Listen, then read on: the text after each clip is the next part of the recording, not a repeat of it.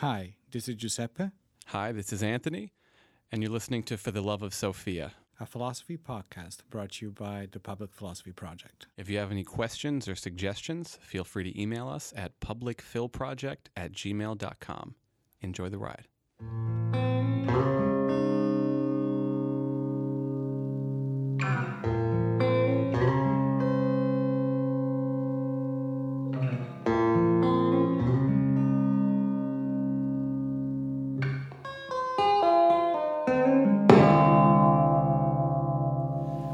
Guys, so we are back today.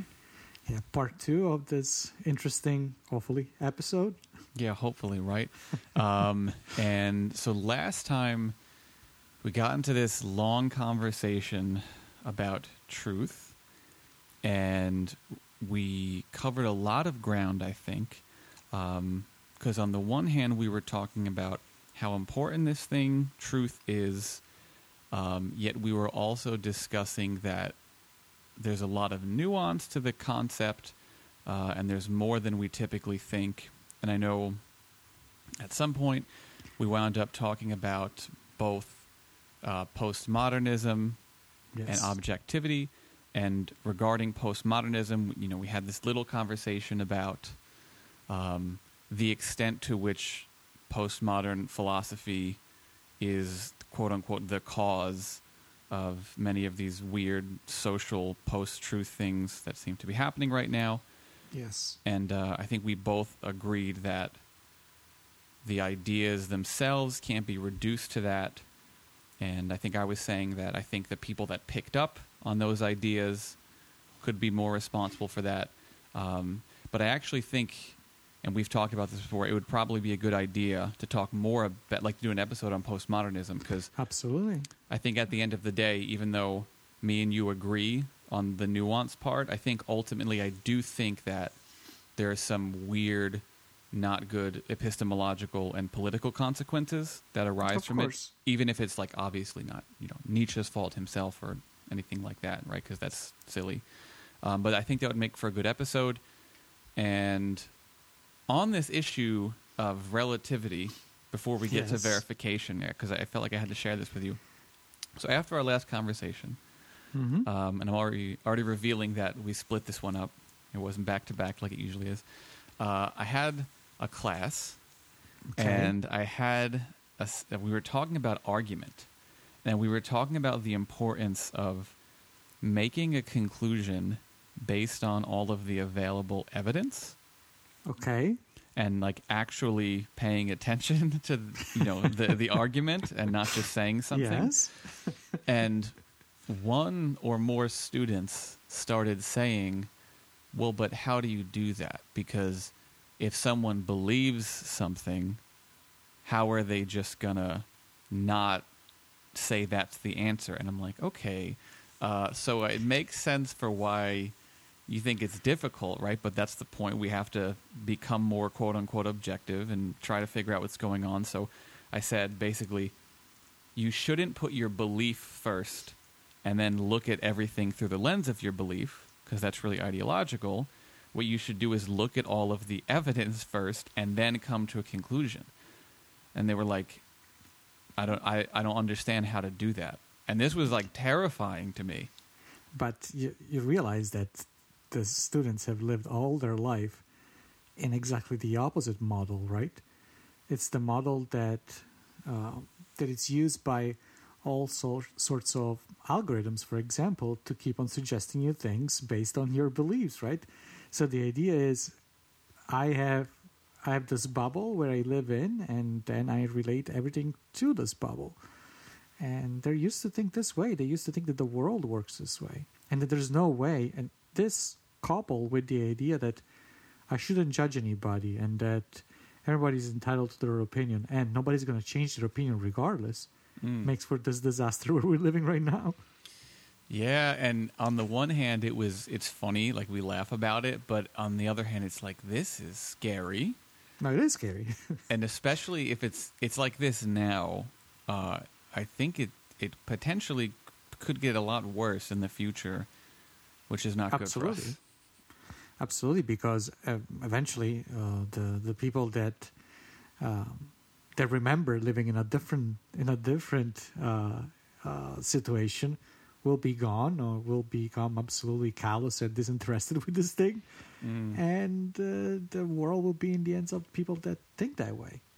It's all about belief and not knowledge and science. So So let's do our part and talk about knowledge and truth. Um, and let's start to talk about justification because we talked about how knowledge was belief, but not any belief. It's a true belief, but it's not just any true belief because correct guesses yes, aren't knowledge, right? They're just accidents. exactly. We say that the true beliefs have to be justified or verified. So maybe we could talk about that for a little bit. and uh, uh, which is again it's an interesting concept this idea this distinction that you made right between lucky guesses pretty much and uh, and verified true belief. Um, and it's interesting because uh, it's such a difficult uh, such a difficult approach i would say uh, better. For some people this might be strange because they think that well the truth is the truth right uh, no matter if I if I get there uh, by accident, that knowledge is knowledge. No matter if I get there by accident or if I get there by verifying it, it's still the same thing. Well, instead in philosophy, we say nope, accidents are not knowledge, right? Accidents are not uh, are not the same thing as a discovery, for example. It's something that gets verified, um, and I think the reason for the distinction resides once more uh, on on where we were where better where um, we still need to refer to the things which we were talking about last time to the fact that this knowledge and truth and even verification i think we will see is something that doesn't exist in the world by itself but it is rather this relationship Mm. between the individual and reality right because otherwise the accident will be still will be okay as well right so it seems that knowledge uh, how can we say uh, demands a specific attitude we can say towards the facts That's And a good this- way, yeah. and this one of this attitude one element of this attitude is verification Yeah, I think that's a good way of putting it because we talked about how truth um, was an interaction in some sense, or or was dependent on the interaction between some kind of actual world and a subject, right? And now we're saying, I think knowledge even more so, a because it is based on truth, but b because it involves an attitude. Um, is this relationship between a subject and some group of objects or whatever you want to call it, right?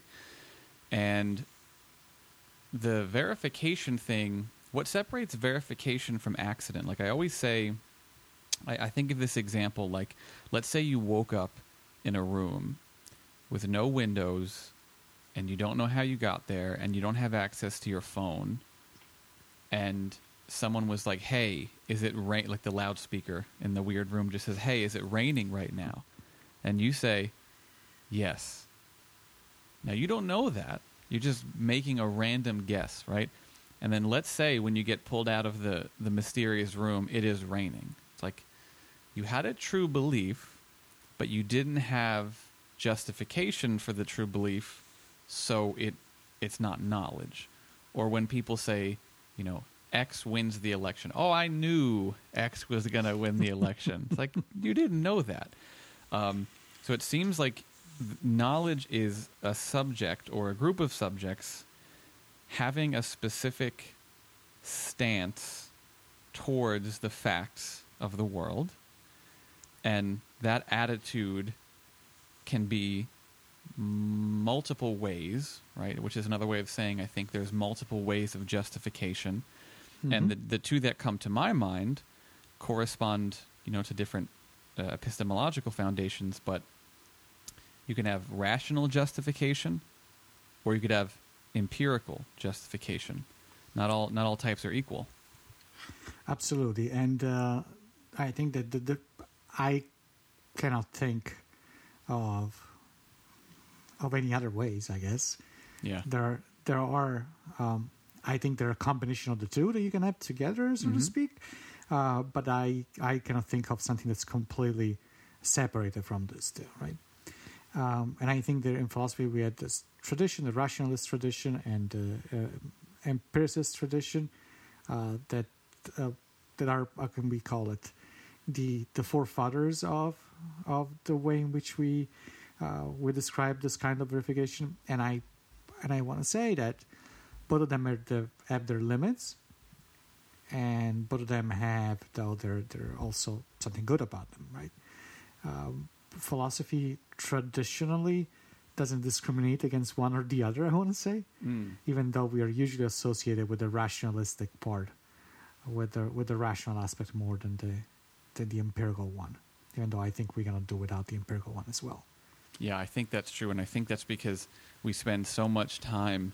Uh, I don't want to say bad mouthing, but trying to frame science as a discipline that, like, we kind of wind up pushing ourselves away from a specific type of empiricism. But that doesn't mean that philosophy does not involve empirical aspects. And so, for those of you who are, don't quite understand what we're talking about, the basic idea um, is that empiricism, you know, is this view in the history of philosophy that all knowledge is ultimately the result of sensory experience, right? Sense perception. Um, whereas rationalism is this view that knowledge is ultimately derived independently of sense perception. So you're talking not about things out in the world and you using your senses to identify those things. Rather, you're talking about thinking about definitions and then the relations between the concepts, right? Yeah, and I think a good example, not to to avoid getting philosophy involved in there, which I think again deals with both. A good example of rationalistic endeavor is mathematics, right? Yeah. And an empirical one is I don't know physics. No, not even. I don't know about physics. Uh, chemistry. Don't know. Okay. Okay. Um, and it's funny because usually we associate math and sciences like they follow the same kind of methodology, while uh, from my perspective, it's absolutely evident that they do not necessarily follow the same methodology. Yeah. That Very we have- different. We have the one which is math, which is absolutely based on rationality again, while science is based on the so-called scientific evidence, which is I go and see and look at something and perceive something. Mm-hmm. Um, but instead, we conflate these two things, and sometimes we think that science is mathematical, right? Science is something that it's unescapable, but that's probably a different kind of conversation. Uh, Yeah, that's true though. That that that tendency to conflate the two is is heavy. Let's say, um, not just with students, but with everyday people. Right? It's like science does math. It's like, mm, not exactly. But when we're talking about this distinction, I always think of Hume. Right? Hume's distinction between uh, quote unquote matters of fact mhm. and relations of ideas. And these are two types of knowledge, right? And so it has to do with two different types of justification. And so matters of fact are things that are true that are about empirical phenomena, right? They're about things out in the world. So, for example, if I said to you, uh, my ring, my wedding ring, is on my finger, right? That's a matter of Mhm. fact. And we verify that by using our senses. Um, and the thing about matters of fact is that they are contingent. yes, Like there's no reason why they have to be true, right? It, like it just so happens in the moment to be true, but we can imagine the inverse being untrue, right? You can imagine me not Exactly. wearing a wedding ring, and as we know, a few months ago, I was not wearing this wedding ring, right? So there's that. And then we have uh, relations of ideas, which Yes. are bits about the relations between concepts, right? So we're talking about abstractions and not concrete uh, physical things, so to speak. And so an example of this for Hume would be like 2 plus 2 is 4, right? You're not making a claim about my hand or the trees or something we see. You're talking about the relationship between this concept of two-ness and addition and equality and fourness. And the Mhm. thing about mm, relations of ideas is that contrary to with uh, the empirical things, the matters of fact, these are necessary knowledge, right? You cannot, literally, consciousness cannot imagine the opposite being true. So that's right there one difference in justification types. Exactly. And for that reason, Hume also says that we don't need to go and physically check, I always tell my students, if 2 plus 2 equals 4 all the time, right? Maybe this time is not going to be that way. No, it's always going to be that way because it's, again, it's not empirical, it's rational rather. Now, it's interesting because I think that's easy for us to, it's easier for us to understand what it means to go and verify empirical claims. Again, it's raining. You just go, look out the window, and you have verified the claim, right? Mm-hmm. But instead, rational claims sometimes are, it's a little bit more, it's a little murkier, I want to say, to establish how, um, when those claims are verified and how do we verify them. Because people might think that uh, the same way in which I verify empirical claim, I can verify, I can verify rational claims, but that would be impo- by definition impossible, right? I cannot do that. There's no way of verifying uh, any sorts of uh, of rational claim through observation. Mm-hmm. But then, if it is just a, a rational, uh, uh, how can we say, a labor of the intellect, Mm. verifying these things, then what? How can we make this verification? How can we really verify this? Right? Why is it that the the lizard Illuminati cannot be verified? Uh, how can no no? Uh, but that would be empirical, right? But how is it that an idea, right? Uh, uh, just an idea again, can be declared as not verifiable or false or not pertinent to a specific field of knowledge, while another one can, if it's all in our head, right? Hmm. Yeah, and it seems like this is an issue of working within a set of rules, and I'm doing air quotes because Mhm. it's not like the rules are constructed or arbitrary, um, but working in within a set of constraints set up by the nature of thought that work with definitions, right? So we have to have a common understanding of terms. And then it's like once we understand the definitions of the concepts we're working with, we then relate those concepts in thought, see what the necessary and the impossible relations are, and this is how we come to conclusions. So, for example, like if you say 2 plus 2 is 5, you say um, that is false because if you understand the concept of 2, the concept of addition, the concept of equals, and the concept of 4, that like there's it doesn't work right? That like the machine is spitting it back out. It doesn't it, it's like nonsense. Your calculator is blowing up. Yeah. Uh, right. I- I'm gonna play devil's advocate here, right? all right let's do it.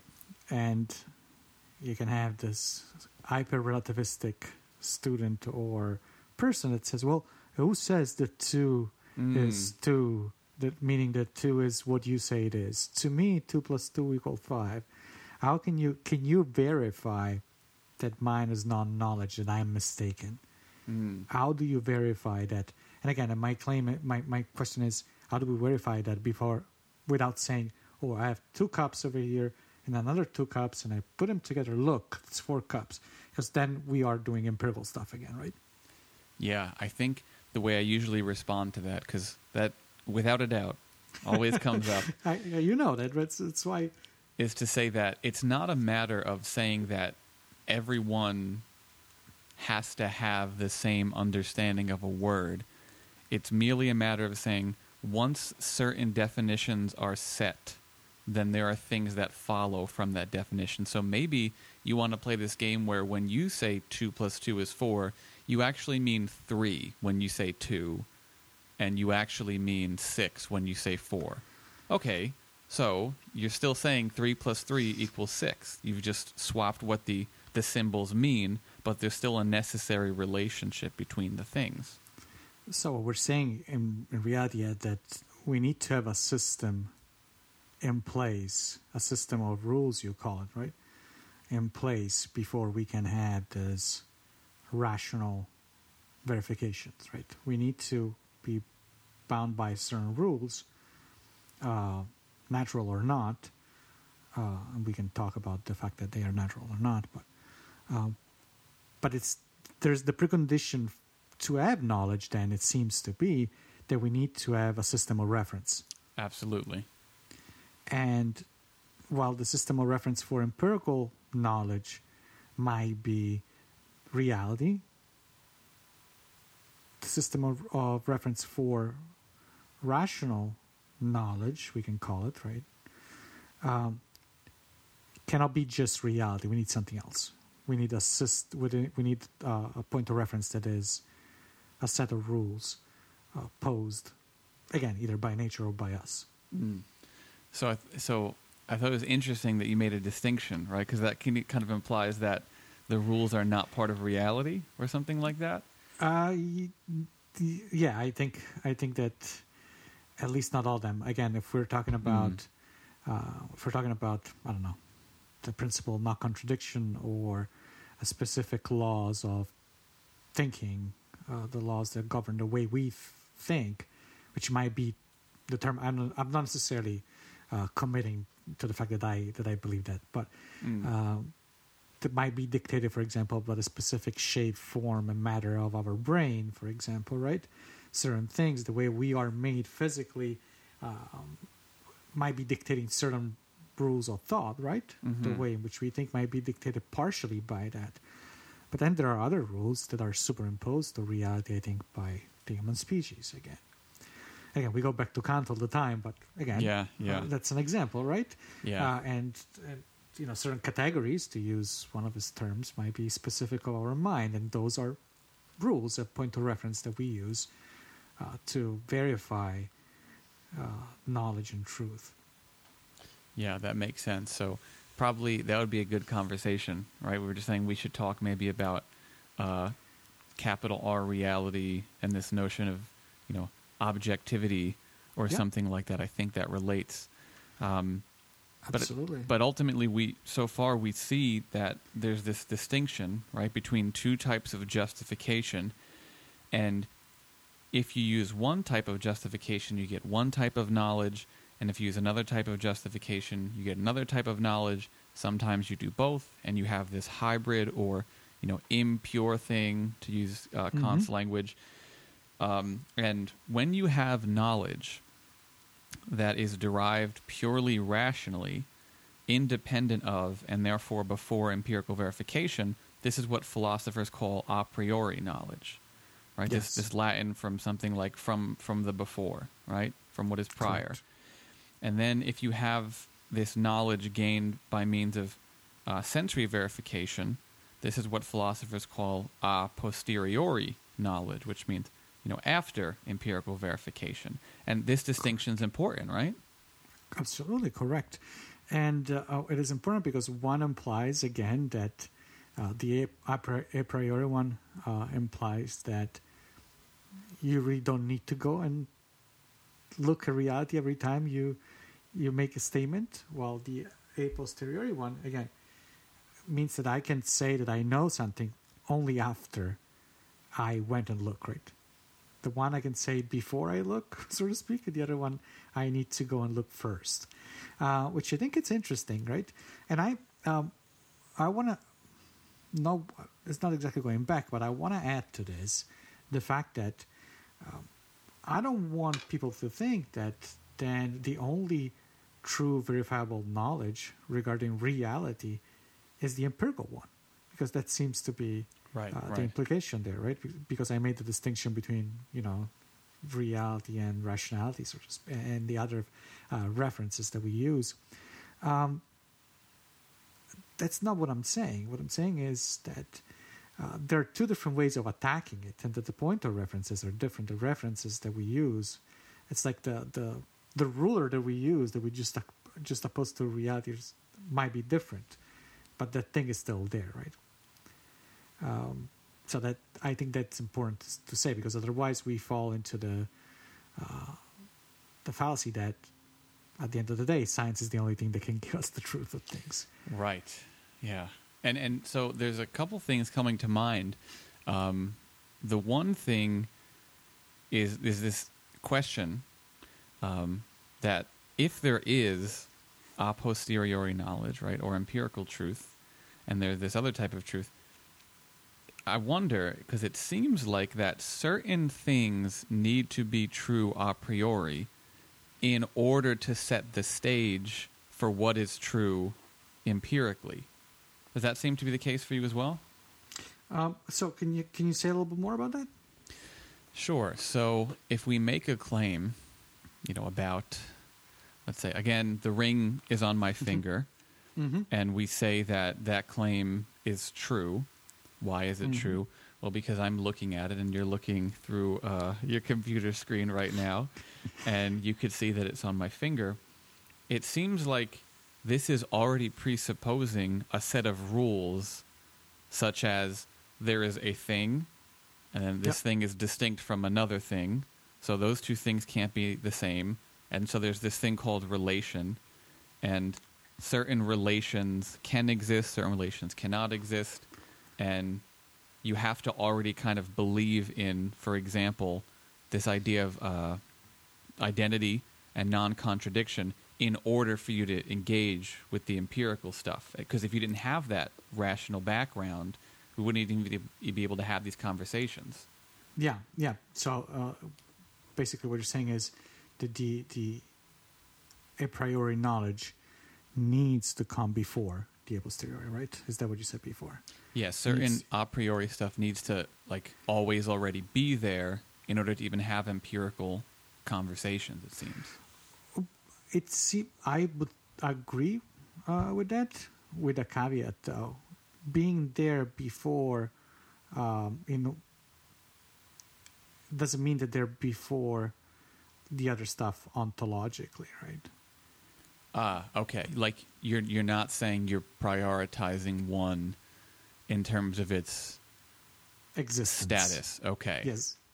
So one, I don't think that they exist before the other ones. Mm. Actually, if anything, they come after. Because you have to first experience something and then subsequently abstract from the experience. Correct.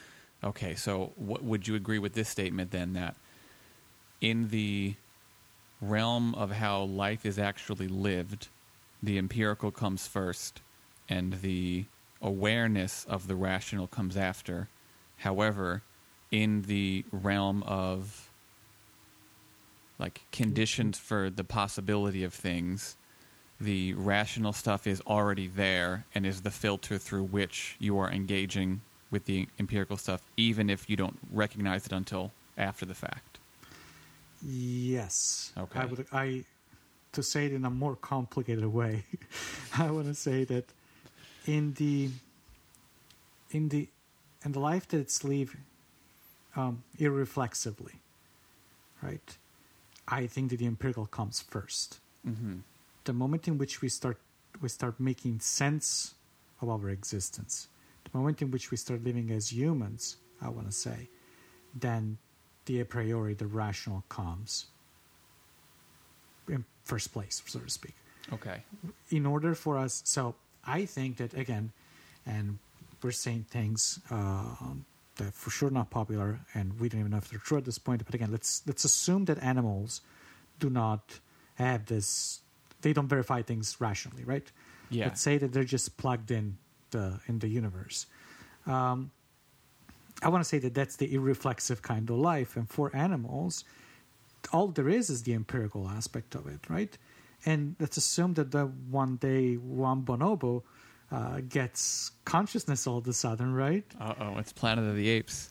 Exactly. Then at that point, all the rational categories will be in place, right? So it seems that at first you get the reflexive, uh, pure, plugged-in empirical life, and then after you you get it with the representation, you get everything else, right?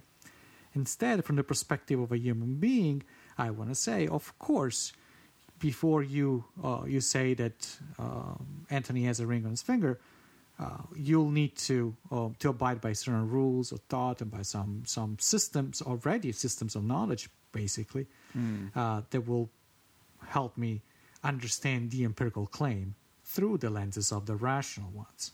So I think that that is this is why I'm saying what I mean when I say that ontologically, metaphysically, probably the empirical comes first, but epistemologically and from a perspective of living a human life, they come after. I don't know if it makes any sense. Yeah, I thought that was clear. So to use a, a metaphor, it's like let's say there's a window, and then you're looking. This is this is the perceptual window, and there's stuff outside the window.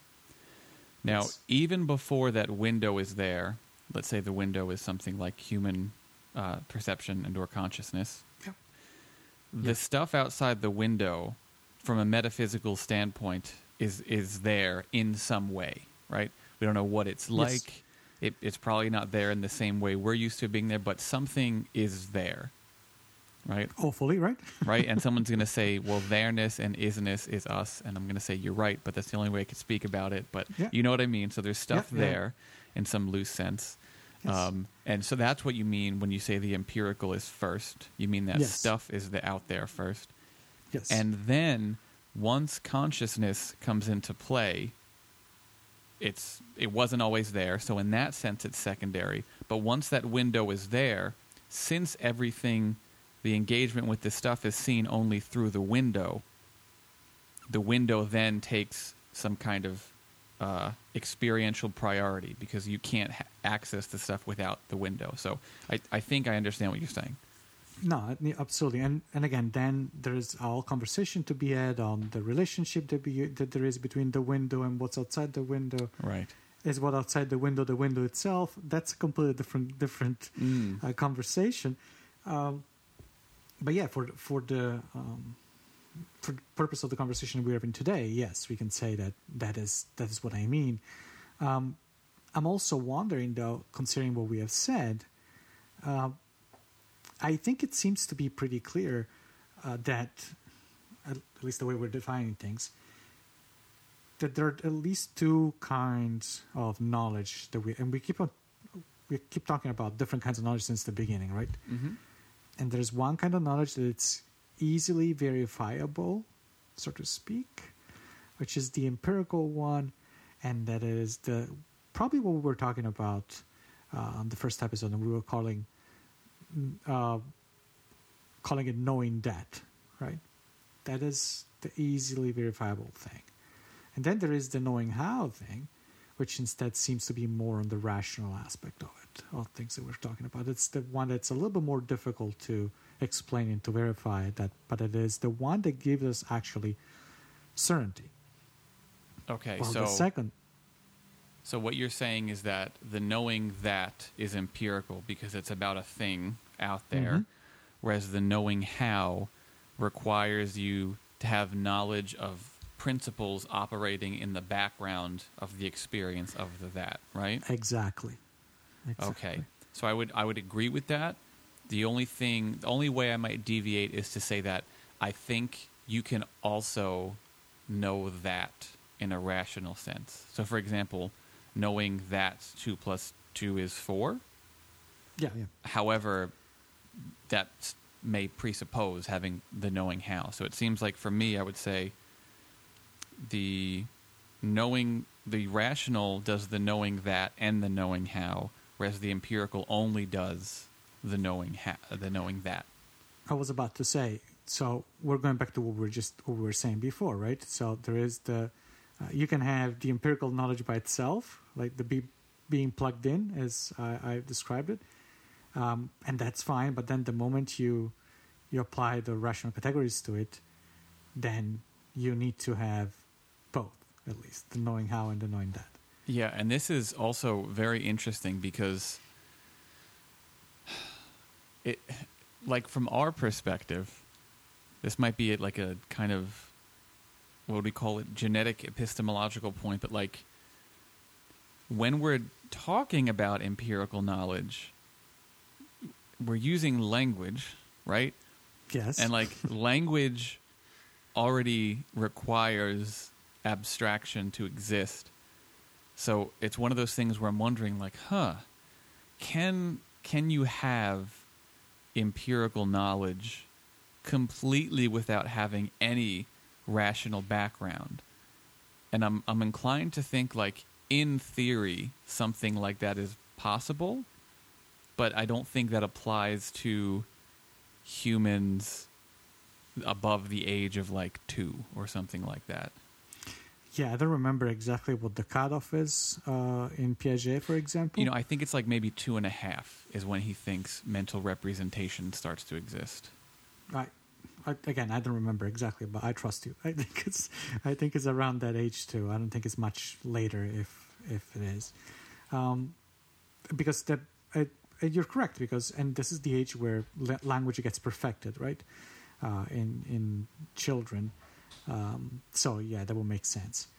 Um, and it's interesting that you mentioned language there because it seems that this tool, assuming that's just a tool, uh, helps us make make this generalization and presuppositions and all sorts of things that we do with our mind. It's the language seems to be, at least in this in this context, uh, the way in which we apply these rational tools Mm. to the empirical states. Yeah, that, that, that definitely is an interesting point. And I feel like we could talk, you know, we did the, the language episode with Claire, and I feel like we could keep doing language stuff, and that would last so long because I Oh, think yeah. what, what most people don't realize is that language is not just language, right? Like when you're doing language, you're, you're, you're doing metaphysics and epistemology, which it doesn't seem like at first, right? Um, but another issue related to something that I've been thinking about um, knowledge is we've made this distinction between the a priori, right, and, and the a posteriori. And then to bring him up again, Kant, he says, wait, actually, there's a third type because you can divide a priori knowledge into two subtypes, which he calls the analytic a priori and the synthetic a priori. And by analytic, he means, well, this is knowledge that you have purely by clarifying the definitions of the, the concepts in the, the statement. So all bachelors are unmarried, Like tautologies. right? It's tautology. You're not adding anything. You're just stating something twice. It's like A is A. It's ana- You just analyze the thing, right? Whereas there's this synthetic a priori knowledge that that it goes beyond tautology, that requires you to relate concepts in a specific way. So two plus two is four, right? The concept of addition equals and four is not already in the, the definition of two. So you're actually synthesizing concepts. Um, so he makes Hume's distinction a little bit clearer. Is is Mhm. one starting point we can have, right? And just to be clear, when he says synthetic, he doesn't mean like fake or plastic, right? he just means combining concepts. Yes. Um, and it's interesting because again, so we are just analyzing at this point what's in the in the realm of the of not the empirical knowledge, Mhm. right? And within there, he makes this other distinction, which is definitely an interesting one. And again, to to further um, talk about what he said, his problem is Hume's problem because Hume thinks in two plus two equal four is analytic, meaning that we're not adding anything.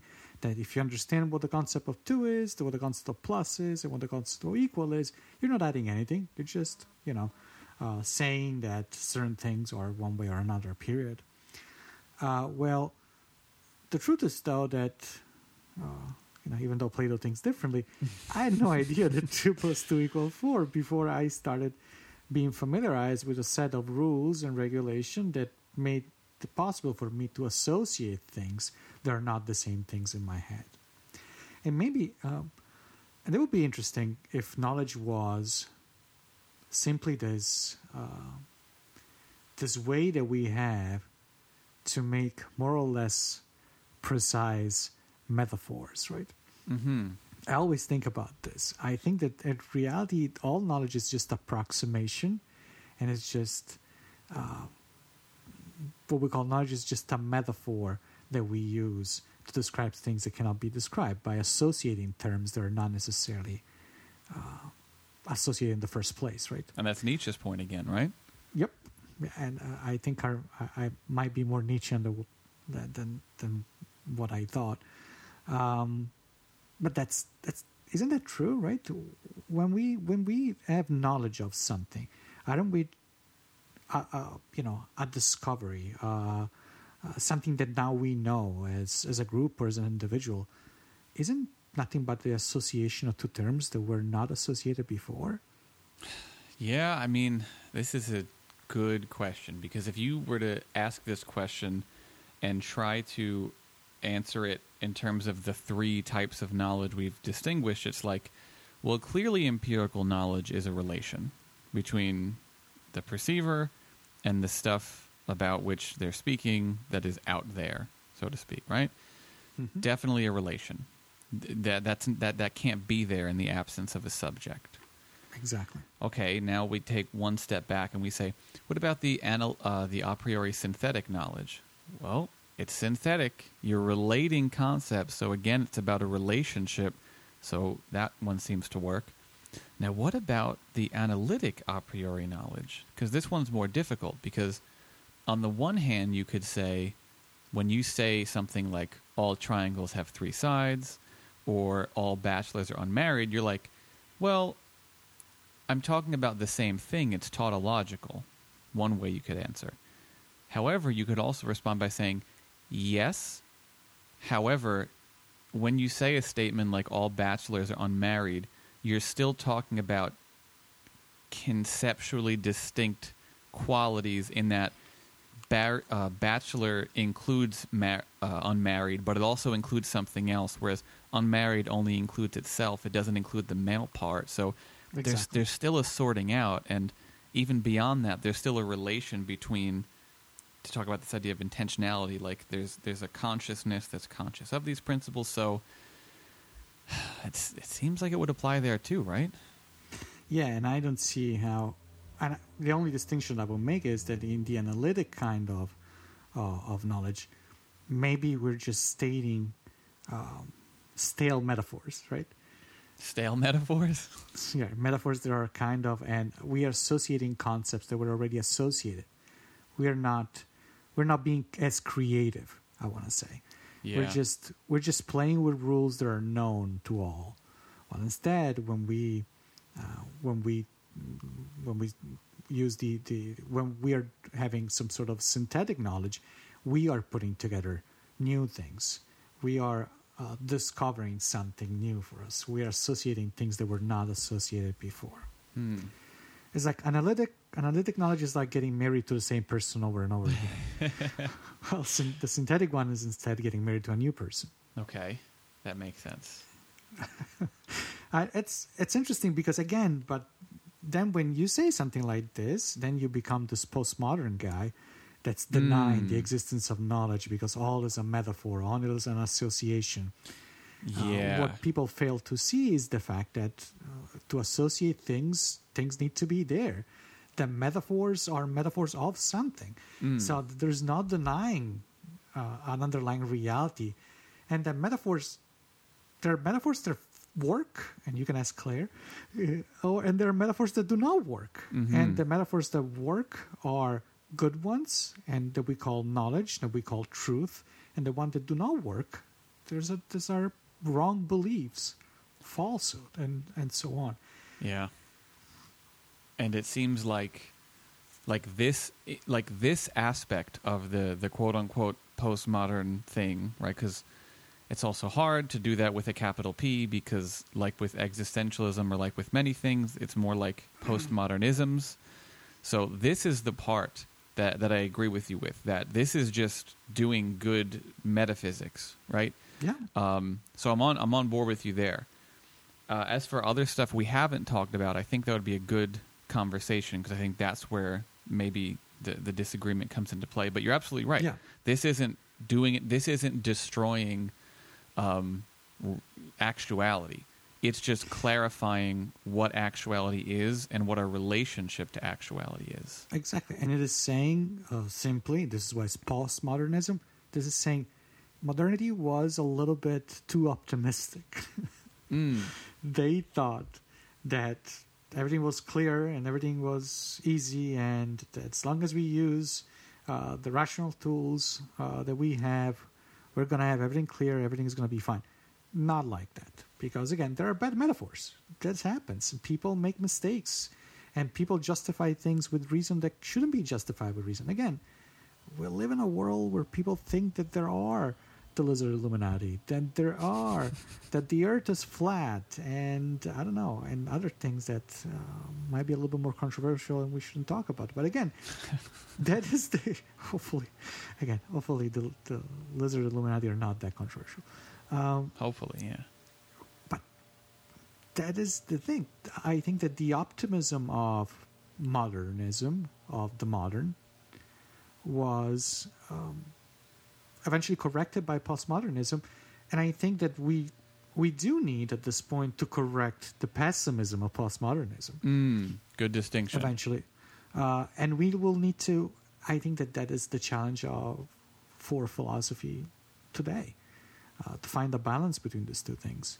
That's a good Uh, distinction, and it puts us in a in a funny position where Kant at once was the exemplar of modernism.